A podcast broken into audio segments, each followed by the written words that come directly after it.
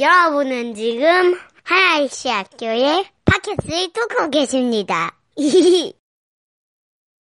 저희 교우들을 보면은 그 뭐 학회다 혹은 출장이다 혹은 어, 뭐 여행이다 이래가지고 어, 비행기 타는 일들이 뭐 out of town 하거나 비행기 타는 일들이 어, 참 많은 것 같습니다. 뭐 그렇게 아마 자신들의 올해 여정을 보면은 뭐 아, 이래서 나갔구나 저래서 나갔구나 그런 것들이 있을 텐데 어, 올해 내가 out of town 제일 많이 했다 하시는 분. 네, 스스로. 네. 그럼 뭐 그냥 좋거나 나쁜 거 아니에요 그냥. 나 올해 제일 많이 나갔다. 네. 그 제가 보기엔 한 사람이 있습니다. 그 사람이 제일 많이 나갔는데 하여간 out of town 참 많이 했어요. 비행기 많이, 많이 탄 것 같아요. 아, 여러분은 요즘에는 공항에 가면은 어떤 기분이 드세요? 아직도 어릴 때처럼, 어릴 때 여러분 그랬는지 모르겠지만 공항 가면은 막 흥분됐어요? 비행기 보면은 막 흥분되고 막 타고 어디 가야 될 것 같고 이렇게 차 타고 지나가다 비행기 이렇게 날아가는 거 보면은 막 아직도 흥분되고 그러세요? 아마 물론 여행을 위해서 간다면은 아, 공항을 생각하면은 기분 좋은 일이긴 하겠지만은 또 우리 교우들 가운데 출장을 많이 다니시는 분들, 멀리 출장 다니시는 분들은 꼭 그렇지 않을 것 같아요. 뭐 여행을 가서 공항을 간다라고 생각하면은 아, 목적지를 생각하면은 참 기분이 좋아지지만 사실 공항의 경험이 요즘엔 그렇게 유쾌하지 않습니다. 그렇죠? 아마 아, 9, 911 전에 그 미국에 오신 분들은 아시겠지만 정말로 그 미국의 공항 경험은 9.11 전과 9.11 후로 정말 나눠지, 나뉘어지는 것 같아요. 네, 그때는 정말 좋았거든요. 네. 어, 그래서 공항 가는 경험이 그렇게 요즘에 그렇게 좋지 않죠. 어, 이 질문을 한번 드려보고 싶어요. 여러분들 처음 미국에 올 때 들어왔던 공항이 어디세요? 처음 미국에 올 때 들어왔던 공항.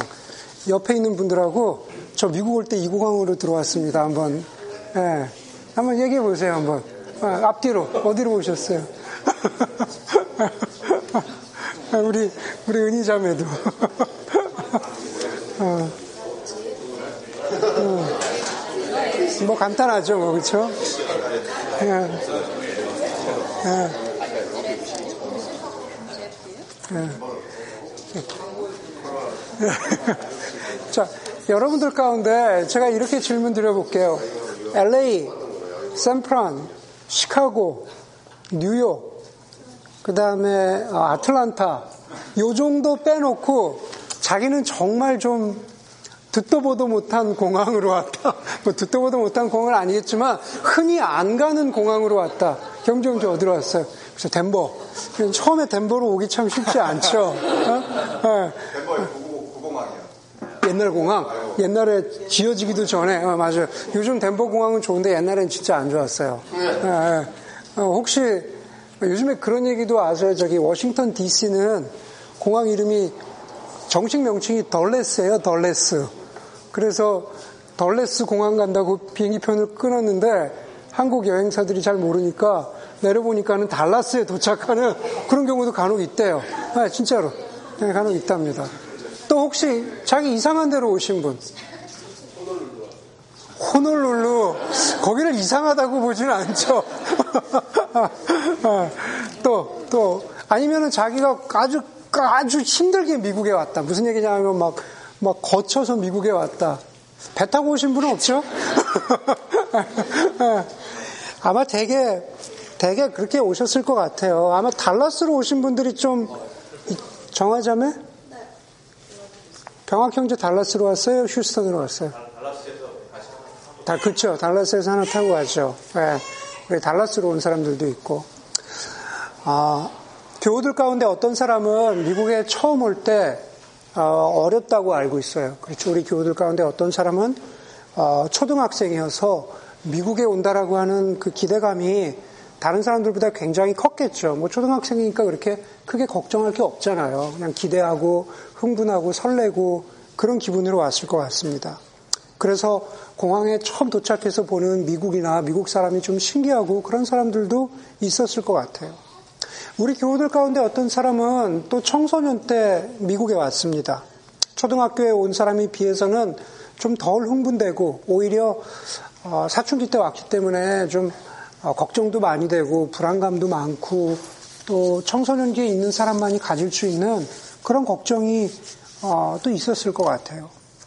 아마 저를 포함해서 이 자리에 있는 많은 사람들은 대학을 졸업하고 미국에 왔기 때문에 또 다른 걱정이 있었겠죠.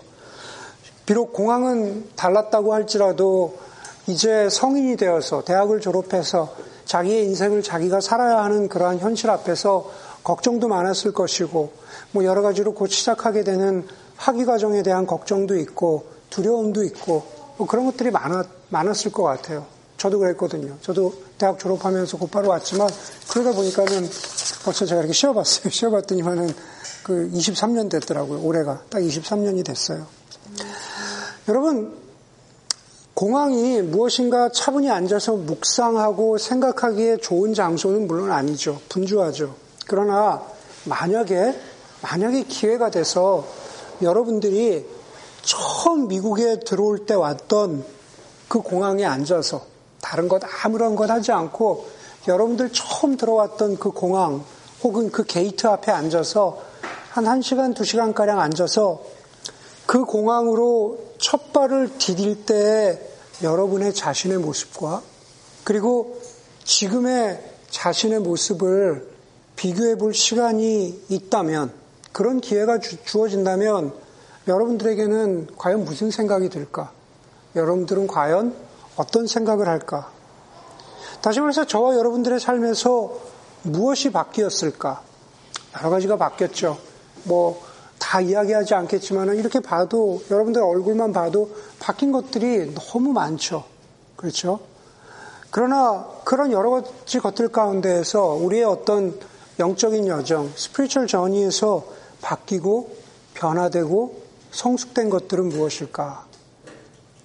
마치 같은 LA 공항, 같은 뭐 뉴욕, 덴버, 아틀란타, 샌프란 같은 공항이라고 하더라도 그 공항에 우리가 딱 선다면 예전의 우리의 모습과 그리고 지금의 우리의 모습은 다르죠. 똑같은 말을 할 수 있을 것 같습니다. 오늘 본문을 보면서 여전히 같은 유대 땅이에요. 여전히 같은 유대 땅인데 예수를 처음 만났을 때 제자들과 지금의 제자들은 다릅니다. 다른 사람이 되었어요.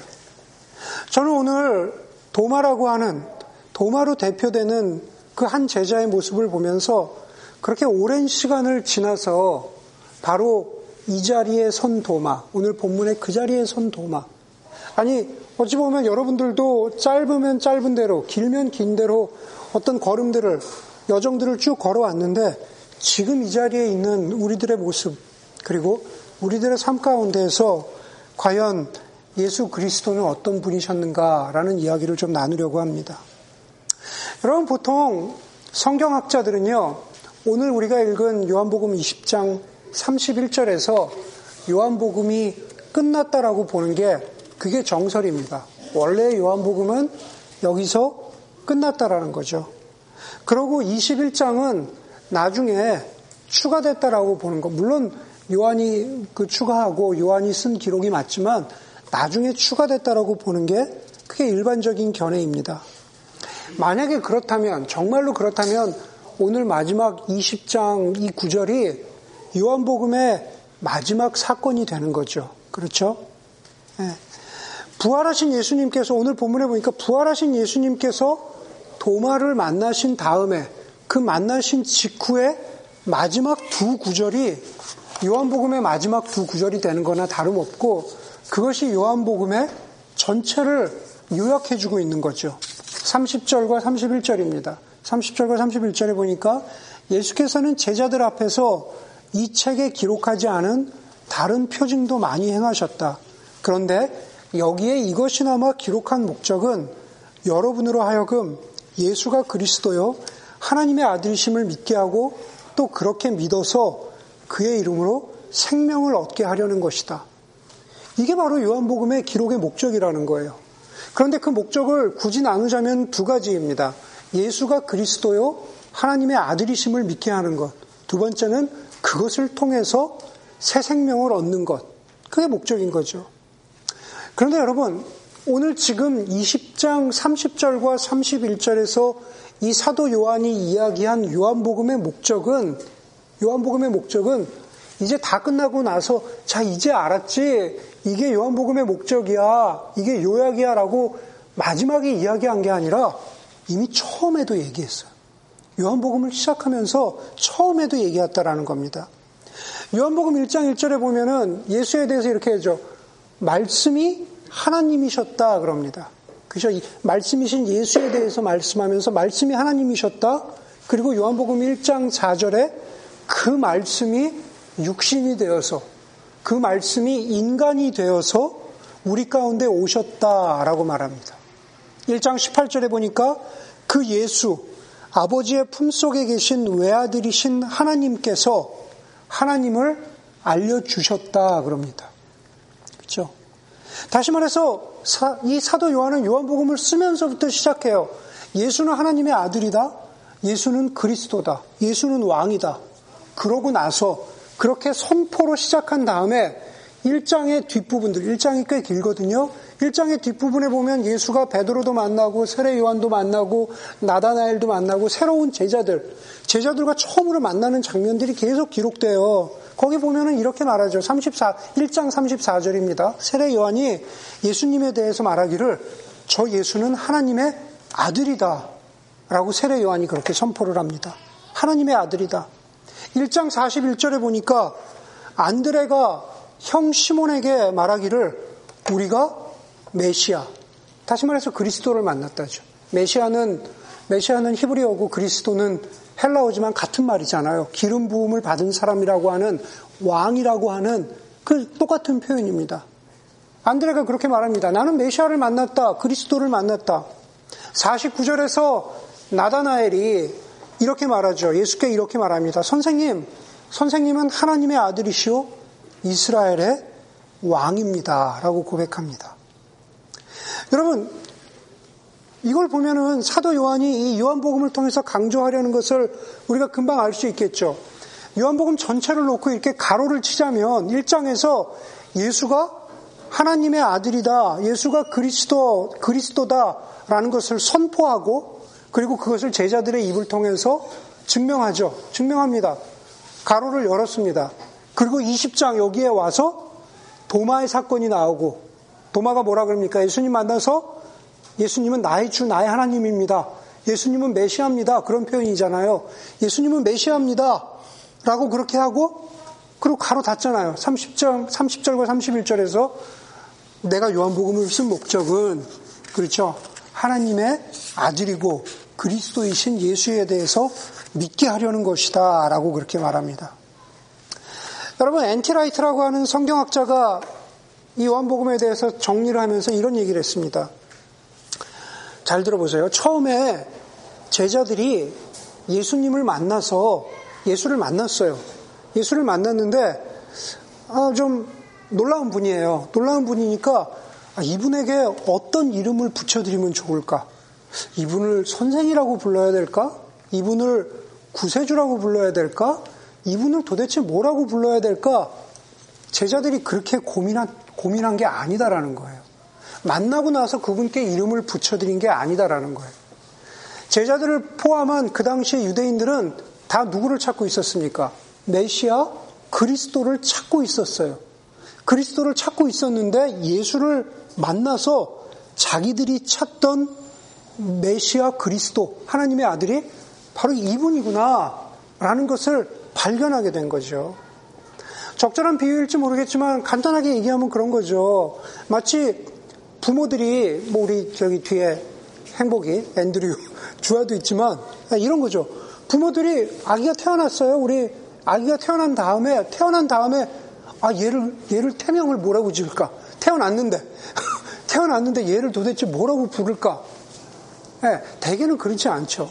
태어나기 전에 아이의 이름을 이름을 지어놓고 태명이라도 지어놓고 태어나니까 우리가 기다렸던 이름을 지어 놓았던, 이름을 불렀던 그 존재가 드디어 나왔구나, 발견했구나, 태어났구나. 이런 것과 비슷하다라는 거죠. 그렇게 제자들이 메시아를 만난 거죠. 왕을 만났습니다. 자기들이 기대했던 왕, 자기들이 기대했던 메시아와는 좀 달랐습니다. 가르치는 것이 이해되지도 않았고, 좀, 좀 어떤 부분은 받아들이기 힘들었지만, 만난 이후로 꾸준히 예수님의 기적에 놀라기도 하고, 예수님의 가르침에 놀라기도 하면서 3년을 넘게 같이 살았고 같이 동행했습니다. 어떤 때는 자신이 가졌던 믿음이나 자신이 믿었던 유대교 전통의 신앙과 다르기 때문에 정말 의심이 생길 때도 있었지만 그러나 어떻게든 어떻게든 이 자리까지 꾸역꾸역 예수님을 쫓아왔습니다. 그러다가 정말 위기가 찾아오니까 다 흩어져 버렸죠. 우리가 20장에서 계속 보는 것처럼 19장에서 보는 것처럼 그 제자들에게 부활하신 예수님이 나타나셨죠. 그렇죠? 그것으로 끝나는 것이 아니라 정말 예수님이 이제 영광 받으시고 하나님 곁으로 가시기 전에 지금 부활하셔서 제자들에게 에, 에, 믿게 하시는 거죠. 에.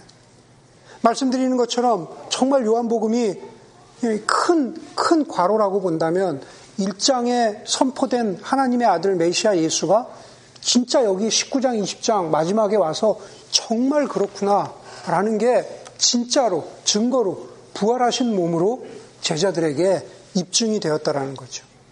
그런데 그 자리에 도마가 없었습니다. 그 자리에 도마가 없었어요. 여러분 도마는 어떤 제자일까요? 요한복음에 드러나는 몇몇 장면에서 드러나는 도마를 보면은 도마는 참 아, 솔직한 사람이었습니다.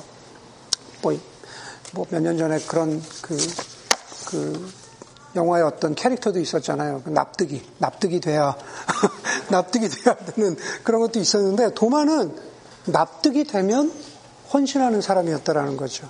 도마에 대한 기록을 보여주는 요한복음을 보면 11장 16절에 보니까는 이렇게 말해요. 예수님이 죽은 나사로에게 가자. 우리가 죽은 나사로에게 가보자. 그러니까는 도마가 이렇게 말합니다. 우리도 그와 함께 죽으러 가자. 예, 우리 예수님 따라가자. 네, 그런 어떤 솔직한 성격의 도마의 모습도 나오고요. 그리고 14장에 보니까는 예수님이 이렇게 말씀하세요. 내가 아버지의 집으로 가야 된다. 라고 말하니까는 도마가 다른 제자들의 어떤 궁금함이나 질문을 모아서 대신 이렇게 물어보는 것 같아요. 주님, 우리는 주님이 어디로 가시는지 모르는데 어떻게 그 길을 알겠습니까? 주님 도대체 어디로 가신다는 겁니까? 저는 잘 모르겠습니다. 불평 아닌 불만을, 불만을 하는데 마치 오늘 본문에서 발견되는 도마의 모습과 비슷하죠. 주님, 도대체 어디로 가십니까? 주님, 저는 옆구리에 아, 아, 저, 그, 그, 못자국을 눈으로 보고 옆구리에 손을 넣어보지 않고서는 저는 납득되지 않기 때문에 저는 믿을 수 없습니다. 예. 오늘 본문 우리가 본 대로 그대로예요. 예.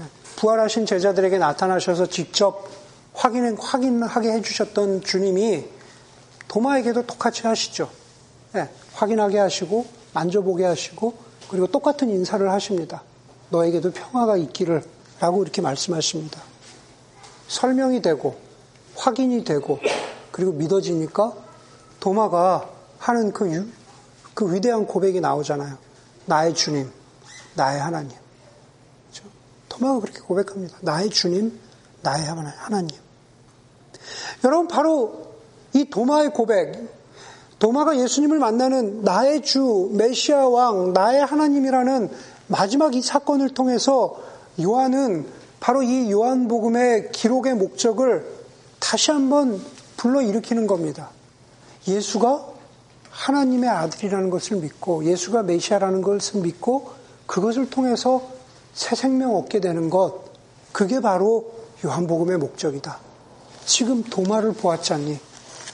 도마를 통해서 그렇게 확증해 주었잖니. 라고 하면서 그렇게 보여주는 거죠. 여러분, 이게 요한복음이고, 그리고 요한복음뿐만 아니라 바로 이게 복음이라는 겁니다. 이게 예수를 믿는다라는 거죠. 우리가 믿는 복음은 마치 요한복음의 이 목적처럼 처음과 끝이 하나로 묶여질 수 있는 것처럼 우리가 그리스도인이라는 것, 우리가 복음을 믿는다라고 했을 때는 바로 그것으로 설명이 되어줘야 되는 겁니다. 나는 정말로 도마의 고백처럼 나의 주, 나의 하나님이라고 고백하면서 정말로 도마처럼 제자들처럼 내 안에 그리스도께서 주신 새 생명의 그 은혜를 가지고 있는가? 주님이 공급해 주시는 그 은혜로 말미암아 우리가 지금 살고 있는가? 여러분 요한복음 5장에 보면은 제가 자주 말씀드리지만 38년 된 병자를 안식일에 고치신 다음에 바로 그 사건 뒤에 예수님이 뭐라고 말씀하십니까? 아버지께서 일하시니 나도 일한다. 제가 반복해서 말씀드렸죠. 안식일에 병자를 고친 것 때문에 유대인들이 예수님을 죽이려고 한 게 아니라 예수님이 하나님 아버지를 내 아버지라고 부르면서 아버지가 일하시니 나도 일한다라는 그 말 때문에 유대인들이 들고 일어나서 저 사람을 죽여야 된다라고 어떻게 저렇게 영적 모독과 같은 말을 하느냐 그렇게 일어나, 이렇게 일어난 거거든요. 그런데 여러분 입증이 됐습니다. 1장에서 얘기한 예수님이 어떤 분이신가? 오늘 20장에서 얘기한 예수님은 어떤 분이신가? 그리고 그 부활하신 예수님이 5장 17절에 말씀하신, 말씀하신 그대로 부활하셔서도, 부활하셔서도 도마를 위해서 일하고 계시는 거잖아요. 아버지를 위해, 아버지께서 일하시니 나도 도마를 위해서 일한다. 도마뿐만 아니라 모든 제자들을 위해서 일하셨죠. 모든 제자들에게 새 생명 주시기, 주시기 위해서 부활하셔서 나타나시고 설득하시고 보여주시고 확인하게 하셨다라는 겁니다. 그래서 제자들은 여전히 어떻게 보면 같은 사람이지만 그러나 다른 사람이죠. 제자들은 변화된 사람이고 우리가 20장을 보면서 확인할 수 있는 건 이제 변화되었고 이제 정말로 새 생명 얻은 그런 사람들이 되었다라는 겁니다. 여러분 29절에서 예수님이 도마에게 이렇게 말씀하십니다. 너는 나를 보았기 때문에 믿느냐? 나를 보지 않고도 믿는 사람은 복이 있다 그랬습니다. 여러분 저나 여러분들은 도마처럼 예수님을 본 적이 없습니다. 예수님을 만진 적도 없어요. 그러나 보지 않고 우리는 예수님을 하나님의 아들로 왕으로 구세주로 믿습니다. 그게 바로 성경에서 이야기하는 복이라고 말하는 거죠. 어떻게 그 일이 가능합니까? 도마에게 나타나셨던 예수님이 우리에게도 나타나셨기 때문이죠. 성령을 통해서 믿게 하시고 그리고 도마에게 일하셨던 예수님이 우리를 위해서도 일하시고 우리를 구원하시기 위해서 지금 저와 여러분들의 삶을 구원하심으로 끝나는 것이 아니라 우리를 우리를 이끌어 가시기 위해서 일하고 계시는 거죠. 여러분 구원 얻는 것, 우리가 그리스도인으로 살아가는 것, 그 어느 것 하나도 우리의 능력으로 되는 게 없습니다. 그 유명한 구절처럼 우리가 구원받고 우리가 이렇게 그리스도인으로 살아가는 것 바로 우리의 열심이 아니라 누구요? 하나님의 열심으로 우리를 지금도 끌고 가는 겁니다. 우리가 주저앉고 무너져도 우리를 끌고 일으키시고 뒤에서 미시고 앞에서 당기시면서 하나님이 그렇게 이끌어 가시는 것. 그게 바로 그게 바로 하나님의 일하심이라는 거죠. 여러분, 우리도 마찬가지입니다. 제가 설교 처음에 공항에 말씀을 드렸는데 정말 할 수 있다면 공항으로 한번 가보세요. 네. 뭐 상상 속에서 가보시란 말입니다. 진짜 가라는 것이 아니라. 여러분, 뭐 짧은 기간, 뭐 3년, 10년, 15년, 20년, 그 수많은, 수많은 공항에 첫 발을 내딘, 최소한도 미국의 공항에 첫 발을 내디딘 그 이후로 먼 시간, 먼 길을 돌고 돌고 돌아서 다시 그 공항에 선다면, 다시 그 공항에 앉아서 내가 지나온 길을 돌아볼 수 있다면, 그렇다면, 그때 정말로 바라고, 예수님이 여러분들에게 바라고, 예수, 예수님이 여러분들에게 소망하는 것은 마치 도마처럼 나의 주, 나의 하나님이라고 하는 그 고백을 정말 그 공항 그 자리에 앉아서 하나님께 드릴 수 있다면, 그러면은, 그러면 그게 정말로 예수님이 여러분, 저와 여러분 각자에게 바라시는 모습이라는 겁니다. 그렇게 생명 얻고 변화시켜 주셨던 것처럼, 도마를 그렇게 만드신 것처럼, 우리를 그렇게 변화시켜 주신, 주신 그, 그 하나님, 그 하나님의 그 은혜를 고백할 수 있어야 된다는 거죠. 여러분, 그리고 또 시간이 지나서, 세월이 흘러서, 여러분이 언젠가 다시 공항처럼 저 다시 이곳 팔로알테에 오게 된다면 그렇죠. 저는 여기 있는 모든 분들이 여기서 70, 80 될 때까지 살 거라고 그렇게 생각하지 않습니다. 네, 그렇게 되지 않을 것 같아요. 네, 많은 사람들이 왔다가 떠나고 그렇게 될 것 같아요. 뭐 저는 잘 모르겠습니다. 그러나 마치 공항처럼 여러분들이 오랜 시, 시 간이 지나서 이 팔로알토에 설 수 있다면 네, 먼 훗날에 그때 여러분과 지금의 여러분은 다르고 성숙되고 변화되었다라고 그렇게 고백할 수 있다면 그러면 좋겠다라는 거죠. 바로 우리의 삶 가운데, 우리의 여정 가운데 일하신 하나님을 향해서 나의 주, 아, 나의 하나님이라는 그러한 믿음의 고백이, 신앙의 고백이 정말로 기쁨과 감사와 더불어서 여러분의 입술을 통해서 나올 수 있다면 그게 정말로 요한복음을 주신 하나님의, 하나님의 목적. 그 요한복음을 지금 읽고 있고 나누고 있는 우리에게 바라시는 하나님의 바램이라고 저는 믿습니다.